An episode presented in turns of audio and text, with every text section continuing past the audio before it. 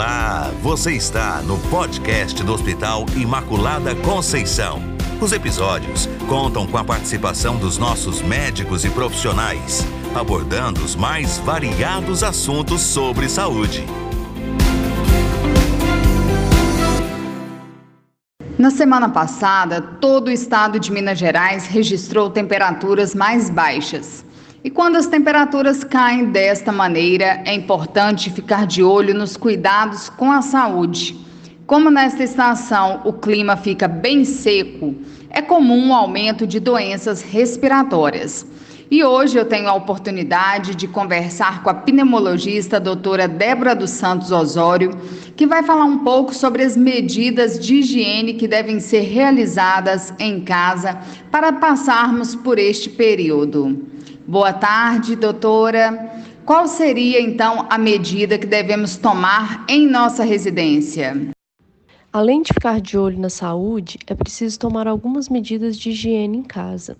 É importante ter um equilíbrio da umidade do ar, especialmente em casa, onde é possível controlar melhor a qualidade do ar.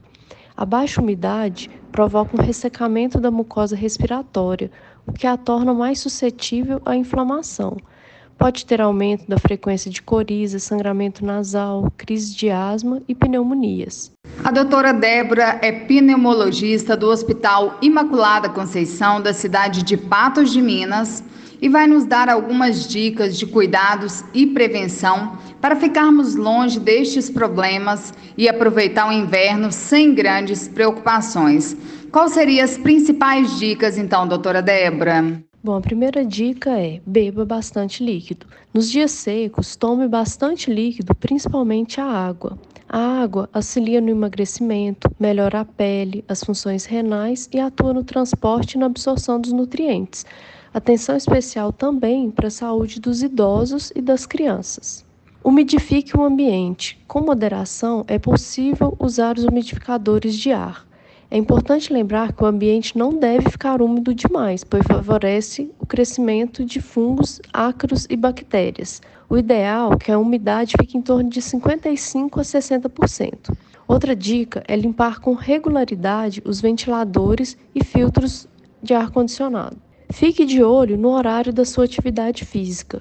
Evite realizar atividade física entre as 10 e 17 horas, quando geralmente a umidade do ar está mais baixa. Mesmo em ambientes fechados, dentro de casa ou da academia, o ar vai estar seco. Evite fumar ou se expor a ambientes com muita poeira ou fumaça. Evite o contato com pessoas gripadas ou com resfriados, pois essas doenças são adquiridas pelo ar.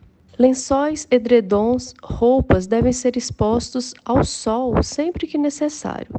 As pessoas que já possuem problemas respiratórios, como bronquite, asma, sinusite, devem evitar o contato com bichos de pelúcia, tapetes e produtos que possuem pelos.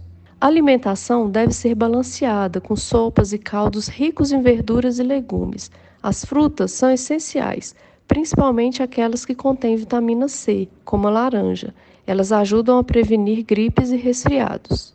Não se esqueçam da vacinação. A vacina da gripe está disponível para toda a população. Use soro fisiológico. Lave as narinas com soro fisiológico, pois ele ajuda a diminuir o desconforto no nariz.